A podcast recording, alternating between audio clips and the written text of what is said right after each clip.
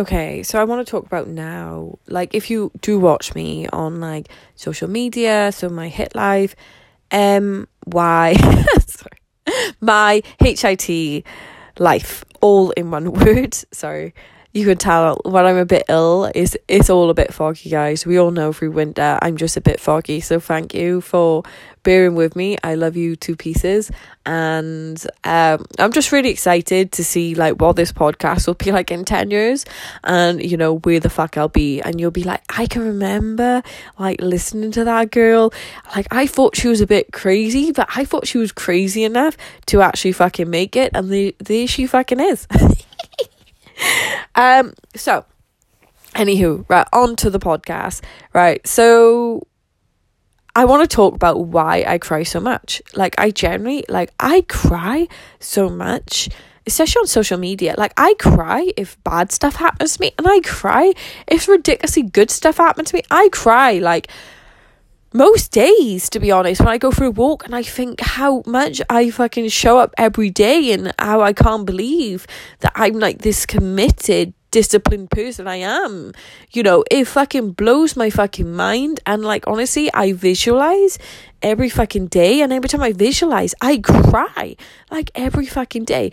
And I think the reason why I personally cry so much. So when I was a kid, um, I was very detached from my emotions. I had to be. I was one hard faced little bitch because, like, I was bullied every day. Like, you know, even my brother was like, bullying me a little bit. He was, you know, typical Valley brother and sister. Like, but no one would listen to me. Like, you know, when you tell like your parents, like, guys, my teacher is blah blah blah. But because my mum was such a lovely person, she just thought, oh, he's not like that. And then she told the guy, and then the guy just made my life a living fucking hell. I mean, like, he made me stand up once in the middle of assembly in front of the whole school, and I had like this section mark around my mouth, kind of like a Homer Simpson.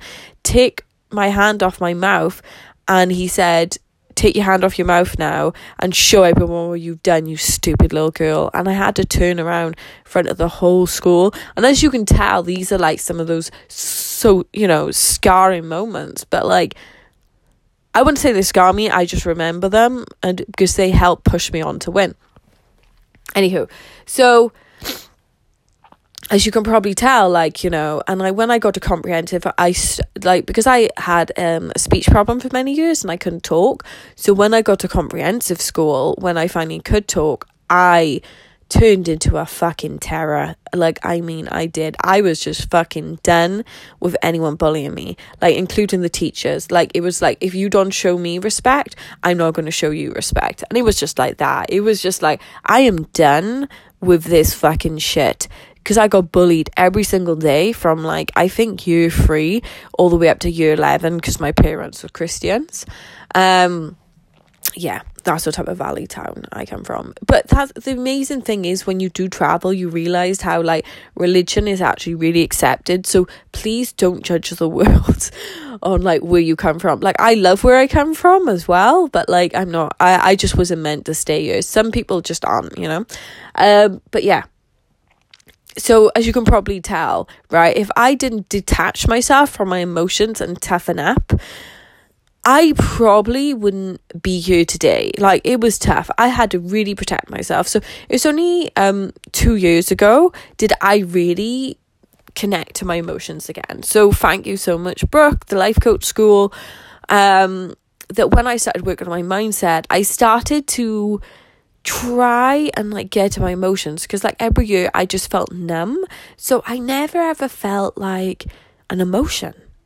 So now, like, I've worked fucking tirelessly, you know, every single day on, you know, getting myself back to my emotions. Because when I was a kid, I actually didn't cry at all.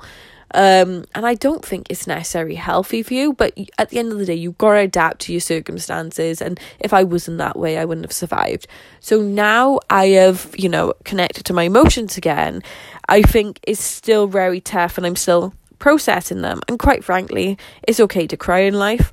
And I do cry for the best reasons possible. I cry because I'm happy way more times than I'm ever sad. But yeah, so that's where I cry so much.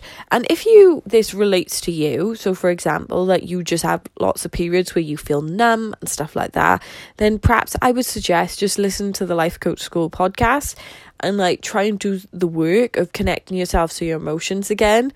Like instead of just feeling like empty and just not feeling like anything, not even feeling sad, just feeling like meh, meh. Because it's like it's not the way it needs to go like for the rest of your life. Like if you're out of that period then get out of it you know? You're a better person than that. But i'm proud of you for adapting to your circumstances. See ya